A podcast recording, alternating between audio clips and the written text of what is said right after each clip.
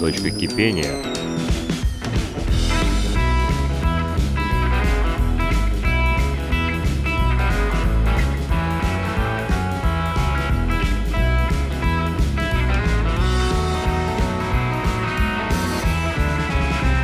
Привет, друзья! С вами «Точка кипения», корпоративный подкаст AP про людей и вызовы. А, мы сегодня обсуждаем вызов, который включает сотрудника и руководителя, как вы, наверное, догадались уже из названия.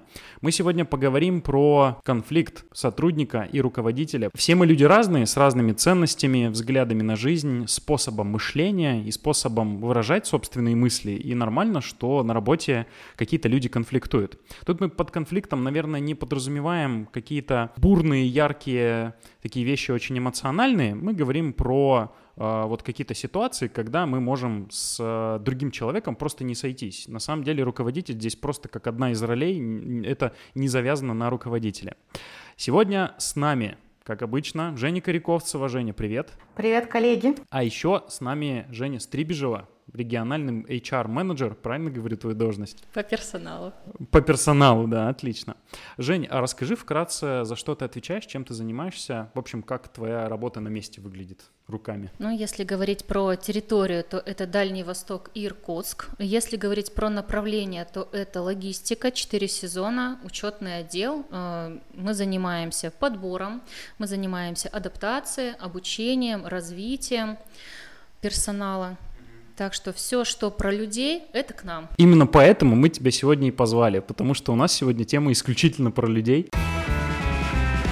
Жень, а как а, вот с твоей позиции, как опытного HR, а, на основании чего возникают вот эти вот конфликты? Есть же наверняка какие-то, ну, фундаментальные причины, к которым можно обратиться? Да, как минимум есть три глобальные причины, с которых все начинается. В любой жизненной э, ситуации, в любой жизненной позиции, будь то работа, будь то просто обычная наша жизнь, их три. Первое – это э, возрастные причины, то есть если мы переложим это на рабочие э, моменты, то, к примеру, э, руководитель э, младше, чем подчиненный, и подчиненный где-то другое воспитание, э, другие знания, другой опыт, другое видение, другие инструмен, другой инструментарий. Ценности, наверное, еще другие. И так далее, ценности другие, да. И вот это вот порой, казалось бы, мелочи, бывают накладывают на те или иные задачи или действия. Вторая причина – это невоспитанность, когда мы сталкиваемся с тем, что э, кто-то хамит, кто-то грубит, кто-то не так ответил, э, кто-то не соблюдает субординацию и так далее. Третья причина – это э, некомпетентность, когда Действительно, речь идет о том, что сотрудник э, в той или иной мере не может выполнять свои обязанности, потому что ему не хватает компетенции, знаний. Вот это вот основные такие первопричины. Если говорить про психологический, так скажем, э, подход, то здесь больше поговорим о том, что ожидания с реальностью не совпадают. О, это классическая проблема даже не только, не только в, работе. в истории с руководителем, не только в работе даже. Да, да. вот именно поэтому здесь э, может быть, даже нужно говорить не именно ну, про работу, а именно вот про людей, то для начала давайте разберемся, что такое ожидание и почему мы всегда чего-то ожидаем от себя, от других. А, любая человеческая деятельность связана а, с постановкой целей. А, вот как раз-таки ожидание – это наша цель, к которой мы стремимся, которую мы хотим видеть. Ну, это какой-то индикатор, наверное, чего мы там, знаешь, хотим от жизни, наверное, так будет лучше, да? Да, и по сути вся человеческая активность – это как раз деятельность, а деятельность ведет к цели, то есть к ожиданию. Я хочу реализовать свои ожидания, да? Все верно. Проблема как раз-таки в том, что э, в некоторых случаях наша цель может э, быть не связана с нашей деятельностью вернее, не только с нашей деятельностью. К примеру, мы ожидаем, что наш начальник нам подарит подарок на Новый год. Нормальное такое желание. Наступает Новый год, начальник нам не дарит. Что? Мы огорчились, мы обиделись, наши ожидания не оправдались. Но в данном случае ожидали мы действия от другого человека. А кто сказал, что он должен это делать для нас? А он-то, а он-то знает а про он твои ожидания? А он-то знает вообще про твои ожидания, про то, что ты ждешь от него подарка. И так далее. То есть вот здесь вот как раз-таки, когда мы ждем от себя, это одно, это э, совсем другая тема. Когда мы ждем от другого, здесь накладываются действия другого человека. И мы не можем как раз-таки вот эти свои видения накладывать на его какие-то действия. А что делать? Просто отказаться от ожиданий? Я не думаю, что у людей так получится. Нет, здесь, э, ну вот смотри, во-первых, нужно реально э, смотреть на вещи и знать, что мы можем получить. А, насколько это зависит непосредственно от меня, а, насколько это соответствует а, там, с моими действиями, там, или совершенно это от меня не зависит, вот как оно будет, так и будет. Если все-таки разочарование уже, так скажем, нахлынуло, уже случилось, не подарил он подарок этот, уже эмоции пошли, да, чувство фрустрации, что делать? Прежде всего нужно понять, что все дело прежде всего в тебе, твоем ожидании, это твои эмоции, а, и а, что ты слишком много ожидал. И если мы начинаем испытывать разочарование в других людях, то нужно понимать, что эти люди не имеют никакого отношения к нашему разочарованию. Это результат наших неоправданных или завышенных где-то ожиданий. Значит, мы нереалистичны, а, а иногда и безосновательно где-то ждали чего-то. Если мы говорим про ожидания от какой-то задачи, Например, руководитель нам поставил какую-то задачу, и мы ожидали, а, что там он нас похвалит, что, не знаю, там премию даст или еще что-то. Ну, похвалит более реалистичный сценарий, да, чем премия. Здесь а, как раз-таки то же самое. Насколько ты знаешь своего руководителя, насколько он дает вот эту тебе обратную связь всегда после каждой задачи. Действительно ли эта задача была для него такая важная или для бизнеса, что он готов тебя вот после каждой задачи тебя хвалить, говорить, какой ты молодец и так далее, или это была какая-то рядовая задача? Ты делаешь какой-нибудь отчет в Excel, да, ты думаешь, что он супер важный, его увидят все топ-менеджеры, а по факту это просто рядовая задача, которая вписывается там в рамки твоей должностных обязанностей, должностной инструкции, да? Да. Угу. да. И здесь это опять твои ожидания и твое желание – они немножко не совпадают. Бывает такое, реалистичнее надо быть. Слушайте, ребята, а, в тему ожиданий да, в продолжение, как человек, имеющий всегда, всегда завышенные ожидания от, окружай, от окружающего мира. Знаете, я совсем недавно поняла очень простой способ решения, ну, прежде всего, своих, да, вот этих вот проблем, потому что это история про меня. Закрыться в комнате и не выходить, да, потому ну, что почти, мир не соответствует ожиданиям. Это был план А. и он не сработал. Денег, Жень, денег не приносит, да? Такой денег план. не приносит, да. А, потому что это классическая, вот прям моя история, да. Я прихожу, хочу, чтобы оно было так, оно все в реальности вообще не так, и я на это, естественно, обижаюсь. И, естественно, в этот момент я думаю, что это окружающие в этом виноваты, естественно. Очень-очень а, родная, близкая тема. Ты лучше расскажи, как ты осознанно с этим справилась. А, знаешь, я поняла, что есть простой банальный, но круто действующий способ. Свериться по ожиданиям. Ну, то есть мой способ, лично мой, это э, в тот момент, когда у меня не случилось совпадение ожиданий, э, прийти к тому человеку, с которым не случилось, и спросить, а я вот э, хотела так-то, не сложилось, а давай обсудим, вообще это можно, нельзя, да, знал ли ты, что я так хотела, вообще, а можем ли мы как-то организовать так, как я хотела, или что, при каких условиях. Я вот опытным путем выяснила, что примерно в 7 из 10 случаев прям идеально получается. Сколько проблем можно решить, если просто разговаривать, да? И слышать друг друга? На самом деле, да.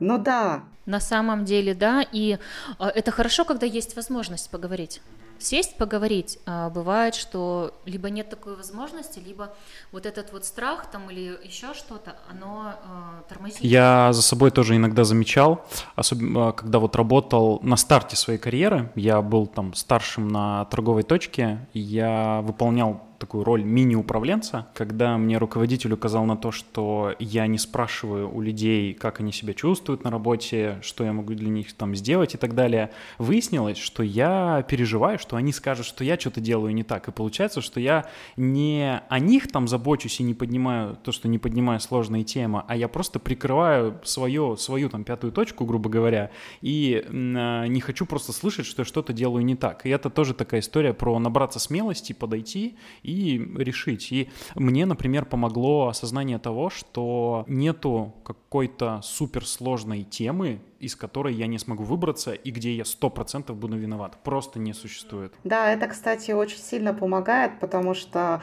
э, в любом случае, рано или поздно, так или иначе, э, разрулить можно все что угодно. Ну или просто ты открыто понимаешь, что да, этот вопрос мы не разрулим, но и даже это тебя отпускает сильнее, чем вот эта вот недореализованная обида. То есть она э, сил отнимает сильно больше. Да, я согласен, чем просто подойти и поговорить. Да, и здесь как раз-таки тоже несколько таких вариантов. Первый вариант — это поговорить, подойти. А, и здесь помогут как раз а, различные техники переговоров, а, различные техники убеждений, потому что просто так поговорить адекватно, хорошо тоже не все могут. У нас в компании есть различные вебинары, семинары, которые могут помочь это. Плюс в библиотеке у нас тоже различные книжки есть, которые помогут вести вот эти вот переговоры, потому что даже подойти к руководителю, поговорить, можно сделать хуже себе, потому что ты не так преподнес информацию, тебя опять не так поняли и сделал хуже себе, бизнесу, не знаю, команде, еще что-то. Ну, это вот история про подойти так основательно, не говорить просто там про обиды, не фокусироваться на том, что тебе что-то не нравится, а исходить из продуктивной позиции, что можно сделать, чтобы было лучше, причем не только мне, но и обеим сторонам. Я хочу задать вопрос э, про стили коммуникации. Для меня, наверное, самый, самой популярной такой точкой, где я могу не соприкасаться с э, руководителем, но на самом деле там с любым моим коллегой, когда я, допустим, разговариваю и мыслю быстрее, ухожу э, куда-то там дальше в разговоре, не обращая внимания на детали, а мой руководитель или коллега, наоборот, делает это медленней, пытается там остановиться, рассмотреть каждую точку подробно, а с некоторыми коллегами бывает наоборот, кто-то хочет быстрее, быстрее, быстрее, я говорю, так, подождите, давайте посмотрим, что мы можем упустить, давайте лучше побольше внимания обратим на качество. Жень, можно ли здесь что-то, ну там, абстрактно э, коллеге Петрейда посоветовать, если видит, что скорость коммуникации не совпадает с коллегами или руководителями? Ну смотри, каждый стиль э, здесь коммуникации имеет место на, для того, чтобы жить. И все мы люди разные. Кто-то мыслит, как ты говорил, быстрее, кто-то медленнее, кто-то скрупулезнее, кто-то поверхностно и так далее. Если а, нет каких-то рисков или нет какой-то критики для бизнеса, для выполнения задач там, или еще что-то, то здесь просто необходимо принять, что твой собеседник, он вот такой, а ты вот такой. Ну, как бы здесь вопрос, что тебе что-то не нравится, а вопрос, а ему нравится – Например, ты быстро, он медленно, а ему нравится то, что ты быстро, то, что он не может за тобой, э, например, э, успеть и так далее. Здесь просто-напросто подстроиться друг под друга и принять, как оно есть. Если действительно есть какие-то риски в выполнении задач, поставленных для бизнеса, для, для э, там, команды, еще что-то, но здесь необходимо поговорить. Опять же, выходим на диалог, что, коллеги, я увидел вот это, вот это, было бы лучше. Если вот так, возможно ли какие-то варианты? Либо, если это коммуникация только на словах, может быть, нужно перенести в другой формат. Письма, да, отчеты, таблички. Зафиксировать, и так далее, да. Потому что у кого-то получается хорошо э, разговаривать. У кого-то хорошо получается делать отчеты, таблички, у кого-то писать там, не знаю, сценарий, еще что-то. Здесь э, как раз-таки можно э, договориться о форматах. Команда, наверное, превращается в команду как раз-таки за счет того, что люди разные да. туда приходят. Это вот, а, вспоминаю там в свою бытность аудиторных тренингов, приводил в пример э, фильм «12 друзей Оушена». 11 первая часть, 11 друзей Оушена называлась. Они там все абсолютно разные были, все дополняли себя, просто у каждого была какая-то своя определенная задача, и поправь меня, если я не прав, но мне кажется, как раз-таки вот э, в зоне ответственности руководителя распределить э, задачи по подчиненным так, чтобы они отвечали сильным сторонам каждого. И, допустим, у конкретной задачи должен быть один определенный человек, который отвечает конкретно за это. И он там принимает конечное решение в рамках его должностных обязанностей, как будет выглядеть тот или иной продукт. Полностью согласна правильно. с тобой, да. Ты меня обрадовала, что я правильно сказал. А, я, наверное, в кассу про как а, подстроиться со своей стороны, потому что у меня, например, в этой истории очень часто возникает внутренний вопрос, а зачем мне это надо? Вот давайте так сформулируем. И да, э, ну давай так, принимать разные стили коммуникации и э, встраиваться в тот формат, э, э, в котором работает собеседник.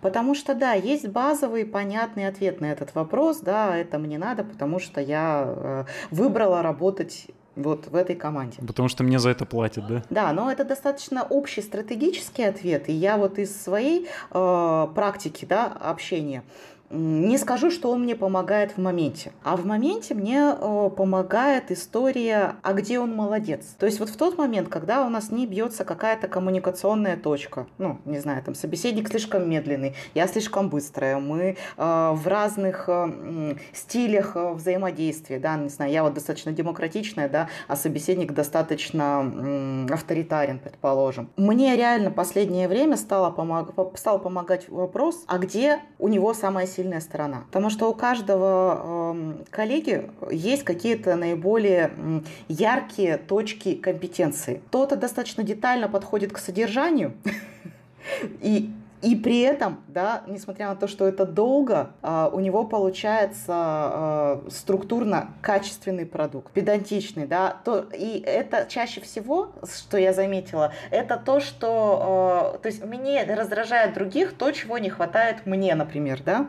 и вот на этом моменте происходит какое-то волшебство. То есть как только я начинаю в собеседнике, который мне некомфортен, искать э, его или ее сильную вот эту вот сторону, у меня происходит переключение, я начинаю видеть, где он хорош. И вот ради этого я э, начинаю быть готова, ну, смиряться, давайте так, с его особенностями. И меня отпускает. У меня тут метафора такая родилась, что наш мозг и наше поведение, которое вот мы на автомате подключаем, когда общаемся с человеком, похоже на автомобиль у кого-то автомобиль тяжелый грузовик такой, без э, усилителя руля, и там надо прям вот мышцы качать, чтобы повернуть его в определенную сторону. А у кого-то там спорткар, которым там пальчиком один раз вот так вот здесь, ну не спорткар, а там, не знаю, какой-нибудь, ну люксовая тачка, там пальцем один раз двигатель повернешь, и он поедет туда. И вот, у, короче, вот нам надо усилие повернуть машину в определенном направлении. Если ты чувствуешь, что у тебя там с колеи съезжает, да, автомобиль, ты будь добр, скорректируй руль, ты как бы посмотри чуть дальше, вот вот этой колеи так, а надо же посмотреть, наоборот, по колее, на, а в чем он действительно хорош. Вот такая метафора. Да, и здесь как раз-таки, а, если возвращаться к теме руководитель-подчиненный, здесь можно как раз а, провести черту, а, когда, например, мы те же самые ожидания свои, ну, разочаровались там в себе, не знаю, в какую задачу не так выполнили, как нам хотелось, или там результат не так получился и так далее. Здесь как раз-таки про себя можно себя анализировать, что мне нужно подтянуть, а, что мне нужно изучить, где мне нужно углубиться и так далее. И здесь как раз-таки очень параллельно с тем, как, а, к примеру, убедить руководителя а, в своей какой-то правоте, убедить его там, в своей аргументации, позиции и так далее, чтобы когда ну, у него другое, например, мнение, свое мнение а, о, то, о том или ином вопросе. Вот здесь как раз-таки, как Женя говорила правильно, что, во-первых, посмотреть, да, где он силен, потому что а, если он на данной позиции, значит, у него больше опыта, значит, у него больше знаний, больше компетенций, значит, он больше знает, разбирается и так далее. Как-то довериться ему, да, то есть по каким-то причинам он же вот да, руководитель да, или нет? как минимум. А, и как максимум это как раз-таки посмотреть на себя, чего мне не хватает, чтобы доказать ему или показать, а, что там вот в этой теме нужно идти налево, а не направо. Здесь как раз не скандалами какими-то там или там хлопанием дверьми, а здесь э, компетенциями, аргументацией, цифрами и так далее. А выгоды для бизнеса, потому что каждый руководитель, он говорит языком выгод для бизнеса. Особенно в отделе продаж это очень актуально, особенно, особенно. актуально. Да. Это вот да, это классическая история, дайте мне денег, чтобы я что-то сделал. А ты, дорогой мой друг, оцифруй, пожалуйста, ну, как окупятся эти инвестиции, что это нам даст и так далее. В отделе обучения тяжело, потому что нам выгода от нашей работы, э, ну, как и в любой там, это вообще, как это, черта сферы, э, оцифровать выгоды и эффекты достаточно тяжело. Проще работать в долгосрочной перспективе, а многим руководителям результат нужен здесь сейчас, да? Вот, поэтому да, я тут согласен, конечно. Я тут вклинюсь. Ледоколом, Можно? да, въеду в тему. В, вклинюсь ледок, ледоколом Иван Федорович Крузенштерн, может быть, кстати, и, и не Иван, и не Федорович, но точно Крузенштерн. Сейчас загуглим. Ты пока говори, я загуглю. Погугли, пожалуйста. А вы не, не, не замечаете, что вообще вот вопрос аргументации своей позиции, да, это э, очень часто вопрос про доверие к тебе. Я вот стала обращать внимание, что Например, меня слышат а, те коллеги и те руководители, лучше слышат, и мне требуется сильно меньше усилий на аргументацию своей позиции, а, когда в старте мне доверяют. То есть это понимаете, как работать на зачетку. Да? А, ты сначала формируешь некий базис доверия к тебе, как э, к адекватному профессиональному человеку, а после этого ты экономишь достаточно много сил на э, оперативные согласования, да, потому что у тебя есть этот базис. При этом когда ты э, ссоришься с руководителем, получается, что ты из этого банка доверия забираешь денежку. И ты-то ссоришься с ним для того, чтобы как раз доказать свою правоту, а счет, а баланс-то уменьшается. И поэтому мне кажется, что э, хитрый стратегический ход э, сначала сформировать э, баланс доверия, ну, чтобы потом было легче жить как раз на этапе аргументации. Да, ты сначала работаешь на зачетку, потом зачетка работает на тебя. Но доверие просто так не появляется. Будь добр, покажи, чем ты полезен полезен. Компетенция. Опыт. Компетенции, да, опыт. А, вопрос такой. Он такой, знаешь, бьется об, э, те, о, о тему обратной связи, потому что всем же нравится получать какой-то отклик на свою работу. Не хочется же работу в стол делать или чтобы ее молча воспринимали, ну, как должно. И вот э, человек, ну, сотрудник ищет какие-то ориентиры в окружающем мире, что я вот что-то сделал хорошо. Обратная связь от коллег, обратная связь от руководителя, обратная связь от клиентов, которые потребляют твой продукт. Руководитель для сотрудника — это главный и лучший единственный все-таки ориентир, или надо смотреть на какие-то другие маячки, ну и обращать внимание. И если надо, то как вот в каком балансе лучше выдержать, чтобы руководитель, допустим, не перестал быть для тебя авторитетом? Ну, Паш, мне кажется, ты уже сам частично ответил на свой вопрос, да, что руководитель это не единственный, э, там, не главный маячок, не главный, э, не главный источник обратной связи, который говорит о том, успешен ты или не успешен, хорошо или плохо. Здесь очень много, то есть это в зависимости от того, где ты работаешь, а, в какой сфере. Это и клиенты, это и сотрудники, которые рядом с тобой находятся, сотрудники, которые с тобой в одной задаче, в одной связке. Это и а, где-то это и твоя семья, которая видит, например, как ты растешь, чего ты добиваешься и так далее. А, и самый главный здесь, знаешь, какой источник обратной связи и твоей мотивации. Это ты сам. То есть вот здесь самое главное, чтобы ты сам понимал, что да, вот здесь я вырос, да, вот здесь моя задача, я сделал лучше всех, потому что то-то, то-то, то-то. И когда у тебя будет осознание того, что ты сам себя мотивируешь и ты сам видишь свой результат, как ты растешь, для тебя вот эти вот внешние уже будут посредственные. И ты не потеряешь авторитет руководителя, потому что руководитель у тебя всегда будет во главе угла, потому что он дает тебе эти задачи.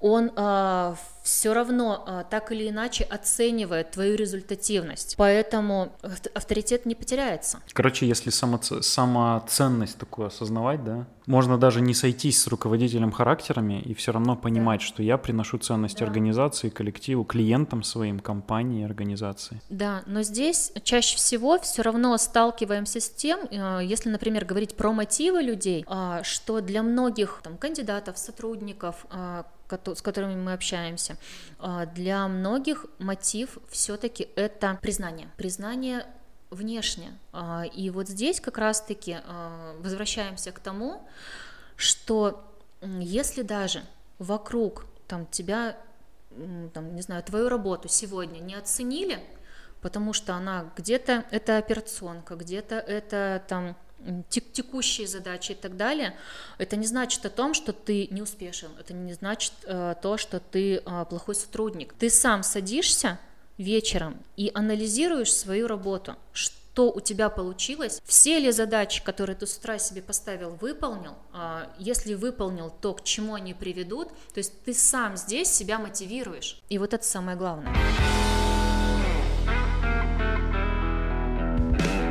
Ну, слушайте, давайте, наверное, это по классике. Наша любимая, Жень, с тобой. Какие-то итоговые вещи, знаешь, какие-то тезисы подвести, которые помогут э, ответить на вопрос, как найти общий язык с руководителем. Наверное, вот так вот. Первое, мы, мы озвучили ожидания, то надо их всегда сверять с реальностью. И иногда реальность, которую мы себе представляем, она остается реальностью, которую мы себе представляем. Она ничего общего не имеет иногда с тем, что действительно в жизни происходит.